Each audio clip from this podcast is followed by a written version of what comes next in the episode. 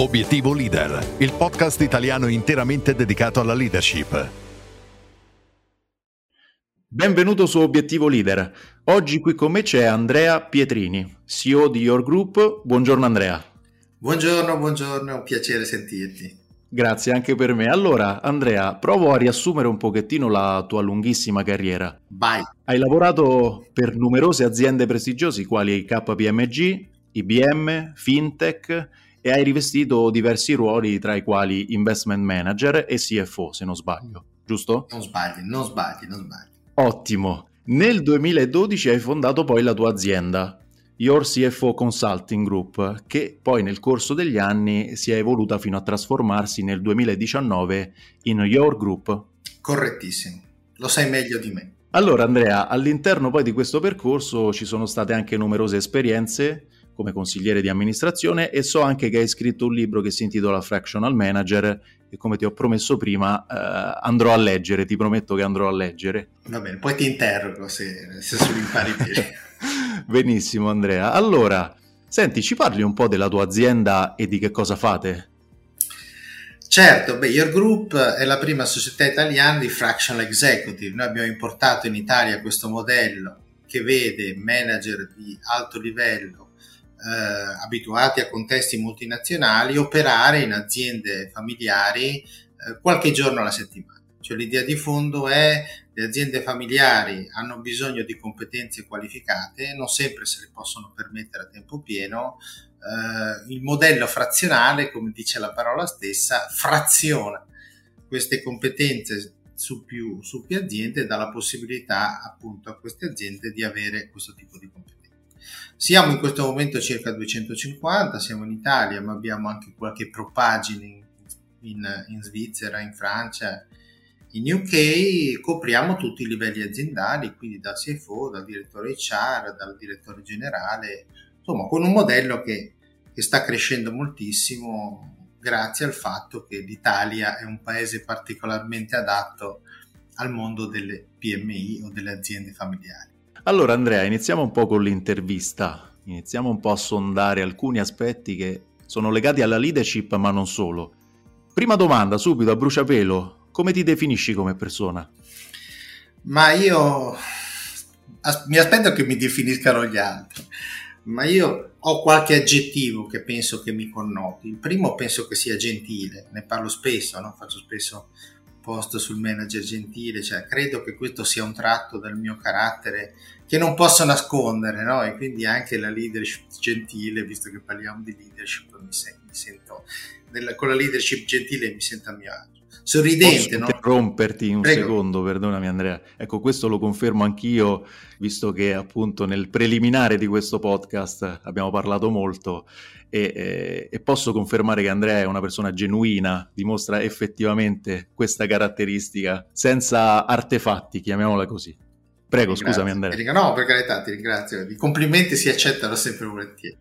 L'altro tema, voi non lo potete vedere perché stiamo facendo un podcast, l'altro, l'altro, l'altro mia caratteristica è che sono molto sorridente, no? che si, si collega un po' alla prima, ma non è, non è sempre, sono tutte persone gentili ma non sorridenti, io, io credo di sorridere molto. E naturalmente se aveste il video lo potreste vedere. La terza è curioso, io sono una persona molto curiosa, e questo mi ha sempre aiutato nella vita perché mi ha sempre portato a cercare di conoscere il mondo, diciamo, tramite i libri e tramite le persone. Come si diceva prima, accetto sempre volentieri inviti da persone che magari non conosco proprio perché credo che la curiosità mi, mi porti a approfondire la conoscenza. Credo che queste siano tre caratteristiche in cui mi riconosco moltissimo e fanno parte insomma, del mio carattere. Ecco, senti, eh, tu hai un'azienda che, come dicevamo all'inizio, si occupa di fornire C-level alle aziende che non possono averne uno a tempo pieno, quindi prevalentemente vi rivolgete alle PMI. Quali caratteristiche dovrebbero, o meglio, devono avere questi manager che selezioni? Guarda, il processo di selezione di Eurogroup è molto complesso. Paradossalmente, voglio dire, abbiamo un processo di selezione che è più difficile e più lungo di tante grandi multinazionali perché per entrare in Eurogroup c'è un, si devono superare almeno quattro colloqui abbiamo addirittura un test sulle soft skills Perché naturalmente qual è la caratteristica? Noi diamo per scontato il fatto che le persone siano preparate dal punto di vista professionale, perché naturalmente hanno dei curricula così straordinari che non potrebbe essere diversamente. Quello che cerchiamo è invece la capacità di entrare velocemente in sintonia con l'imprenditore, con l'azienda. Perché come dico io, se devi fare in due giorni quello che gli altri fanno in cinque, devi essere veramente molto bravo a in, entrare in empatia, non solo con l'imprenditore, con l'imprenditrice.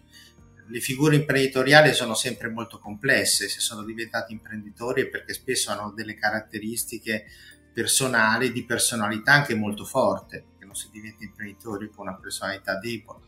E quindi naturalmente il nostro manager che spesso porta esperienze importanti deve sapere anche diciamo, entrare velocemente nel, nel contesto. È il motivo per cui facciamo questo test a manager che hanno avuto questo tipo di esperienza proprio perché cerchiamo manager con soft skill di un certo. Peraltro servono manager amichevoli, sorridenti, come dico io, perché questo fa parte, fa parte diciamo, del, del tipo di, di, approccio che abbiamo noi. No? Penso che si possa essere diciamo anche ottimi leader sorridendo, anzi credo che si possa essere anche migliori leader da questo punto di vista. Ecco, credo che nel nostro modello le soft skills siano altrettanto se non più importanti delle hard e questo è qualcosa su cui si deve riflettere perché noi pensiamo sempre ai leader diciamo specialistici o ai leader di, di competenza mentre naturalmente quando tu lavori in contesti così complessi, poco strutturati, perché il problema della nostra PMI è che manca di struttura. Le strutture aiutano molto il manager perché si deve adeguare a quello che è stato già pensato. Nel nostro caso la struttura spesso non esiste, le procedure non esistono, noi addirittura a volte le dobbiamo creare, ma le dobbiamo creare in un contesto dove magari c'è già qualcosa di informale. Pensiamo a tutti i rapporti informali che esistono all'interno di una PMI, dove c'è un organigramma, diciamo, codificato, laddove, laddove c'è naturalmente c'è un, un organigramma informale. E quindi bisogna tessere tutte queste relazioni. Ecco, credo che le caratteristiche siano queste. Grandi competenze tecniche, diciamo, generate in decenni o comunque anni di, di esperienza professionale variegata e poi forti competenze soft per potersi confrontare con il mondo imprenditoriale. Tu segui tutto leader di selezione oppure... No, io, eh, faccio solo, io, io, io sono nel comitato di selezione di curricula e poi faccio l'ultimo colloquio. Chiaro. Mm, mi hai descritto appunto un'azienda ovviamente strutturata in un certo modo e con determinati standard di qualità. Ecco, guidare questa azienda sicuramente non è semplice. Come ti vedi come leader? Allora, io sono la prova provata che leader non si nasce, si diventa. Tante volte c'è questo tema, no? Che il leader carismatico nasce. Cioè, io sono una persona estremamente, come l'ho detto, forse anche questa mia gentilezza mi porta a essere anche molto riservato. Ho dovuto fare di necessità virtù, no? Perché a volte il, a volte sono le circostanze che ti spingono a diventare leader. Io da ragazzo, da ragazzino, ero, ero, ero uno piuttosto tranquillo, anzi mi sono sentito sempre più follower da un certo punto di vista. Poi la vita mi ha messo nelle condizioni di creare qualcosa e naturalmente ho cercato di farlo un po' alla mia maniera, no? E quindi mi sono dovuto un po' inventare. Peraltro ho letto tantissimi libri sulla leadership, torniamo, tornando, tornando a quello che si diceva prima. No? Quindi io mi sono connotato come un leader del fare. Capito che le persone amano seguire le persone che fanno le cose, no? forse perché tutti sono un po' pigri. Se tu ti metti a fare le cose e cerchi di farle, diciamo, nell'interesse delle persone che devi guidare, le persone ti seguono. No? A questo secondo me è un po' la mia connotazione, la mia connotazione di leader. È chiaro che io faccio sempre un paragone a proposito di sport. No, io mi sento come un allenatore che magari da calciatore non è stato un grande calciatore, no? ce ne sono. Io sono di La Spezia, abbiamo avuto Spalletti, giocava in Serie C, è diventato un grande allenatore, deve, che però devono allenare dei grandi campioni, cioè i manager di Your Group, le manager sono persone che nella vita hanno avuto delle esperienze importantissime, probabilmente molti più importanti di me. E quindi devi cercare di usare un po' la Maieute, che devi cercare di usare, diciamo, le loro competenze per fare leva su, su, su, sulla gestione di queste cose. Ecco. Io poi naturalmente cerco di utilizzare quello che è una cosa su cui invece io sono sicuramente molto portato, proprio quello dell'empatia, del mettere insieme le persone, del cercare di far sì che le persone raggiungano i propri obiettivi utilizzando anche le proprie competenze. Ecco, essere leader di un'organizzazione come Your Group è molto difficile, non per vantarlo. Primo perché devi essere veramente credibile, perché hai delle persone, diciamo, che in qualche modo ti misurano in qualsiasi momento, hanno talmente tanta esperienza voglio dire che tu devi essere un po' come la moglie di Cesare, no? non puoi sbagliare nulla. Senti la pressione addosso. Leadership, la leadership, con l'esempio, no, voglio dire, poi pressione non particolarmente perché, voglio dire, io la vivo molto bene perché ho impostato questo, questo, questa organizzazione sulla base della trasparenza, diciamo, e dell'accountability, no? Quando uno è trasparente, accountable, vuol dire può succedere qualsiasi cosa, no? credo che quando tu devi condurre, diciamo, dei leader a tua volta, devi essere così, perché altrimenti non potrebbe essere diversamente, l'organizzazione no. Però è chiaro che non è semplice, non è semplice proprio perché dire, hai delle persone che sono a loro volta leader, nel gruppo ci sono CEO che hanno gestito migliaia di persone. L'altro tema è che un'organizzazione comunque molto orizzontale dove comunque chi partecipa all'organizzazione non ha un vincolo formale, no? quindi ha un vincolo informale, le persone fanno magari quel, qualche volta quello che dico perché si fidano di me, non perché sono obbligate a farlo. E quindi si basa molto sull'autorevolezza e quasi mai sull'autorità perché io non ho su nessuna autorità su, su nessuno. Diciamo, e quindi è una grandissima palestra di leadership per gruppo proprio perché è vero anche che io sono sempre stato abituato a gestire gruppi di persone capaci, intelligenti, dove non c'era necessità voglio, di dare ordini, ma semplicemente di, di, raccogliere degli stimoli, di metterli a fattor comune, di decidere insieme qual era il migliore percorso per tutti, no? Questo è un po' il senso della cosa. Quando lavoravo del private equity, ad esempio, avevo collaboratori straordinari, no? come si dice poi il leader deve generare altri leader, no? Ho sempre cercato persone migliori di me. Quindi non era poi troppo difficile quando uno capisce il modo in cui va impostata la cosa. Se fosse stata impostata diversamente, probabilmente io il gruppo non avrebbe avuto questo successo.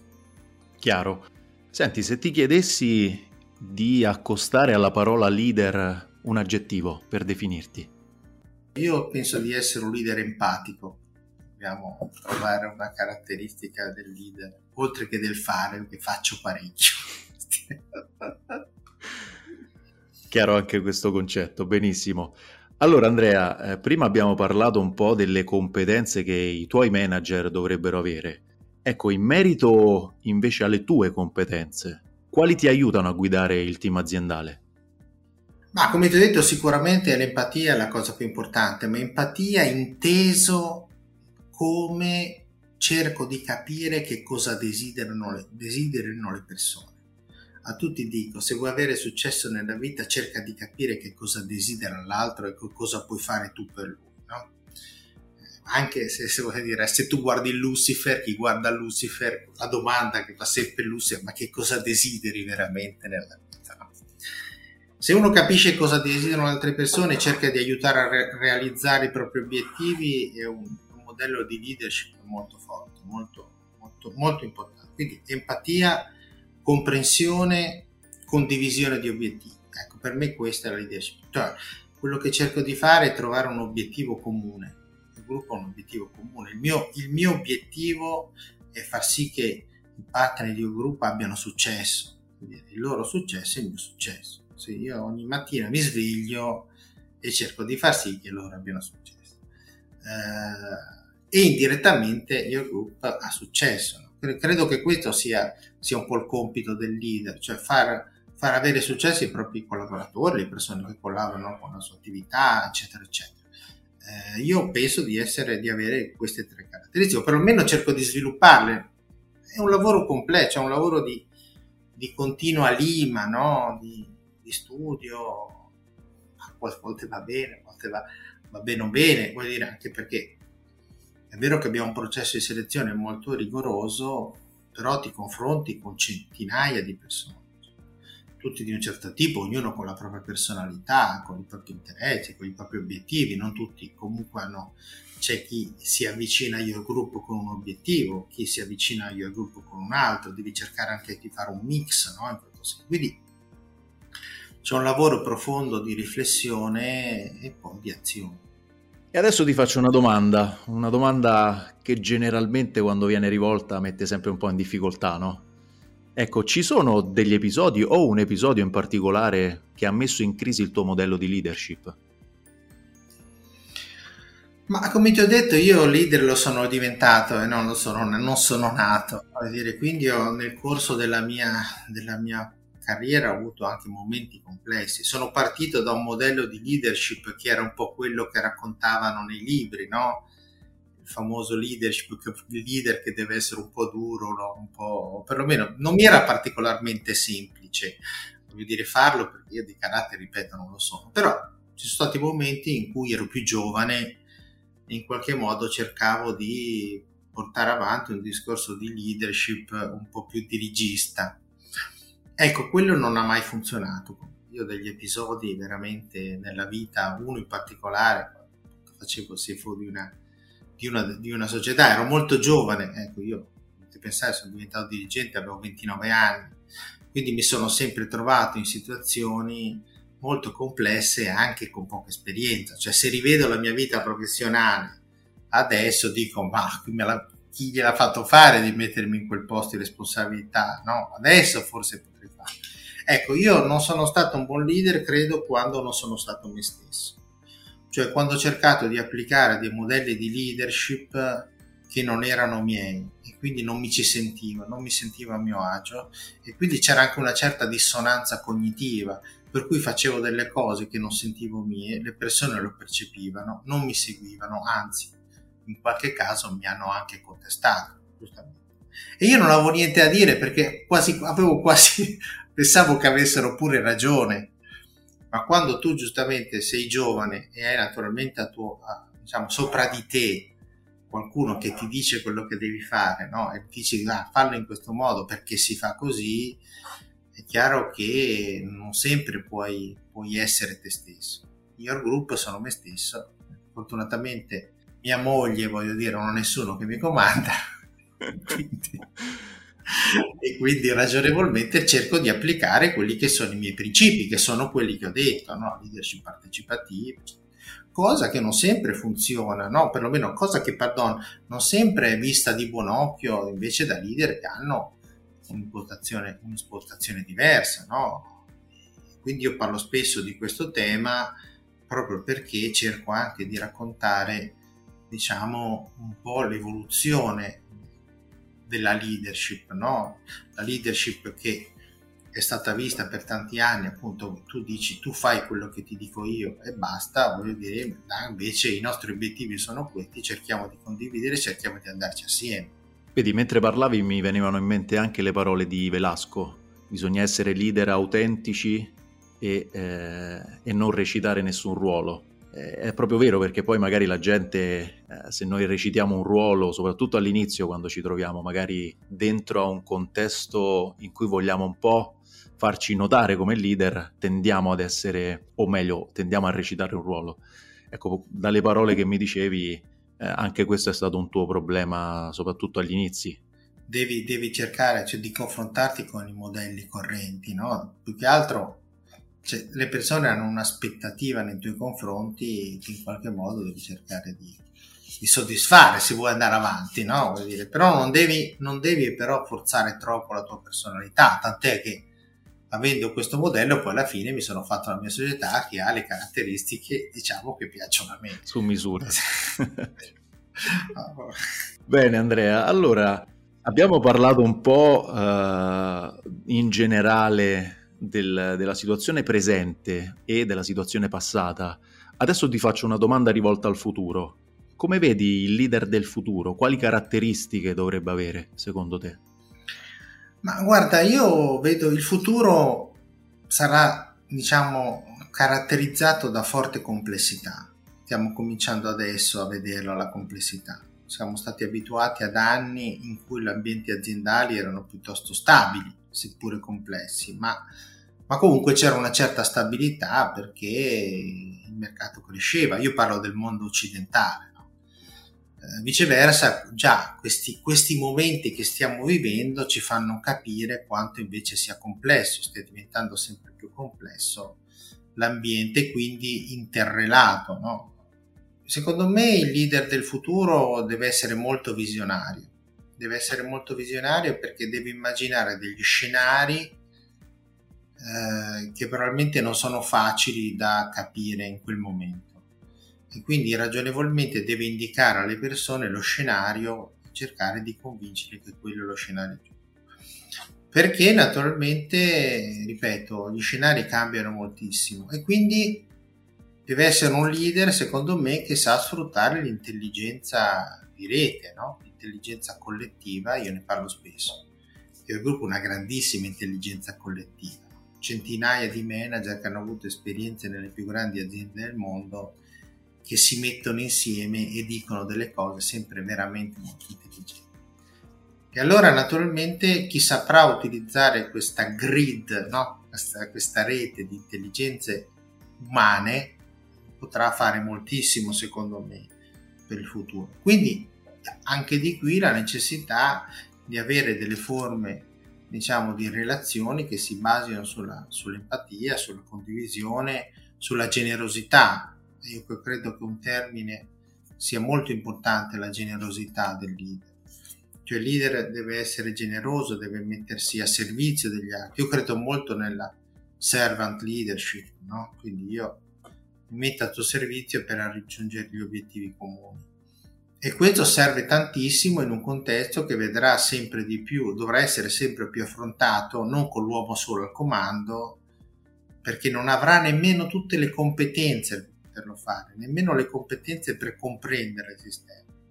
Mentre ci vorrà qualcuno che sappia effettivamente utilizzare questo tipo di intelligenza per affrontare contesti in continuo divenire, no? per cui ci sarà sempre bisogno di raddrizzare un po' la rotta a seconda di quello che sta succedendo. Questo secondo me è un po' il leader del futuro, però chi lo sa. Come te parlavi immaginavo la classica scena del leader comandante di nave che è lì sul timone che raddrizza sempre no, la, il, il, timone proprio perché il mare sarà sempre più in tempesta magari in futuro, visto che come dicevamo no, purtroppo, eh, purtroppo, sì, purtroppo è, è, vero, purtroppo. Allora andiamo verso la, chiu- la chiusura di questa, di questa nostra intervista e lo facciamo con tre domande che generalmente sondano un po' l'intimo della persona. Ecco, la prima è c'è un personaggio che parlando di leadership ti ha sempre ispirato, Andrea? Ah, guarda, io ti dirò una categoria e un, un, personaggio. Io ho sempre desiderato fare il direttore d'orchestra. Non sono un grande musicista, suono un po' la chitarra, ma l'idea mi ha sempre affascinato l'immagine del direttore d'orchestra. E che è un leader, voglio dire, proprio credo che sia la figura di leadership, di leader diciamo, tra le più note, quindi non leader attentato, insomma penso so, a Herbert von Karajan, dire, con questo suo grande carisma che guida, e d'altra parte è così, no? un, un, direttore d'orchestra deve guidare delle persone che sono a loro volta dei maestri, potrebbero essere loro stessi direttori d'orchestra, no? E quindi diciamo io il gruppo in qualche modo io mi sono ritagliato questo, questo ruolo, no?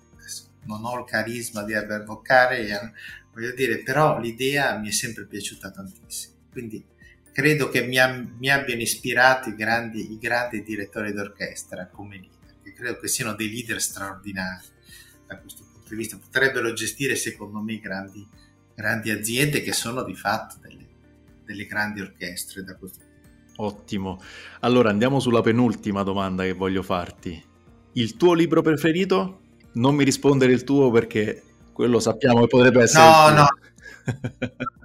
per carità libro è un libello, voglio dire, si legge velocemente, no, non è assolutamente, non è assolutamente È un libro che però ho citato nel mio libro, nel mio libro una ricca bibliografia, sotto il titolo I, libri che mi hanno aiutato e il libro che, che per me è un po' il libro che mi ha anche aiutato a cambiare la mia vita, è Giocati dal caso di Nassim Nicholas Taleb, non so se l'hai mai sentito, è quello che ha scritto anche Cigno Nero. Ho sentito sì, The Black Swan come, come titolo in inglese, però non sapevo che fosse lui il, l'autore.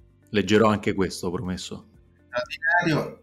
Il Giocati dal caso il libro che ha scritto prima, in verità il Cigno Nero si basa molto diciamo, su quello che ha scritto sul primo libro, poi lui lo porta avanti in altri una quadrilogia, tra cui Antifragile, eccetera, ma quello ti dà proprio il senso di come interpretare la vita.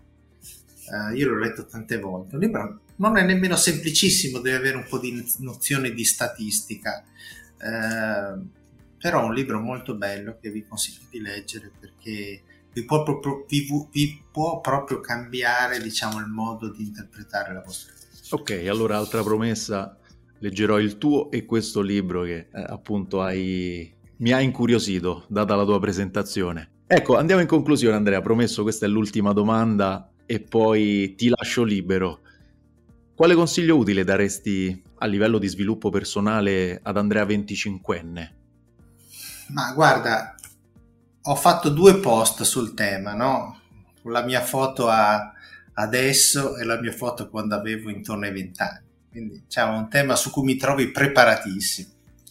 Se io addirittura ne avevo messi nove, li, le, te li leggo, li leggo così se ci ascolta qualche 25enne, era studia un po' meno ma fai più amicizie. Io ero un grande, a me piaceva tanto studiare, però forse l'aspetto relazionale l'ho, l'ho, l'ho trascurato per un po' di tempo. Occupati, occupati subito della tua crescita personale. Alla, la scuola non ti insegna la crescita personale, ti insegna tante cose, invece la crescita personale è una cosa molto importante, pensare a noi stessi, soft skills, eccetera, eccetera. È bene cominciare presto, io ho cominciato tardi, ma meglio tardi che mai. Impara a imparare, non te lo insegnerà nessuno, qui c'è un grosso tema, no? Imparare è importante, ma come impariamo? Chi ci insegna a imparare? Anche questo la scuola non te lo insegna e tu dovresti, dovresti cercare di farlo per te Misura il tuo successo non con il metro della tua felicità, ma di quella che saprai creare negli altri. Credo che il tema, diciamo, si collega anche un po' a questo della leadership, aiutare gli altri a fare le cose e soprattutto cercare di aiutare gli altri a essere felici. Osa, osa. Oh, questa è bellissima. Ho usato poco nella vita, ho cominciato tardi forse a usare ero un ragazzino tranquillo, gentile, eccetera. Ho sempre usato poco. Mi sono accorto che a volte usando ho avuto più successo di quando non usavo. E quindi a me, a me 25enne, avrei dato questo consiglio. Non temere il giudizio degli altri. Un altro tema molto forte, no? ci, ci, ci, penalizziamo molto per la paura del giudizio altrui, no? che a volte agli altri a volte non interessa assolutamente quello che facciamo, però noi ci facciamo tanti tante storie. Sii più generoso di quanto ti dicono di essere. Perché effettivamente abbiamo un po' questa mentalità, no? Non si deve essere generosi perché chi è generoso poi lo frega, no? no? Invece penso sempre che la generosità abbia un ritorno straordinario, no? Più sei generoso e più hai in cambio no? Più dai più hai, no?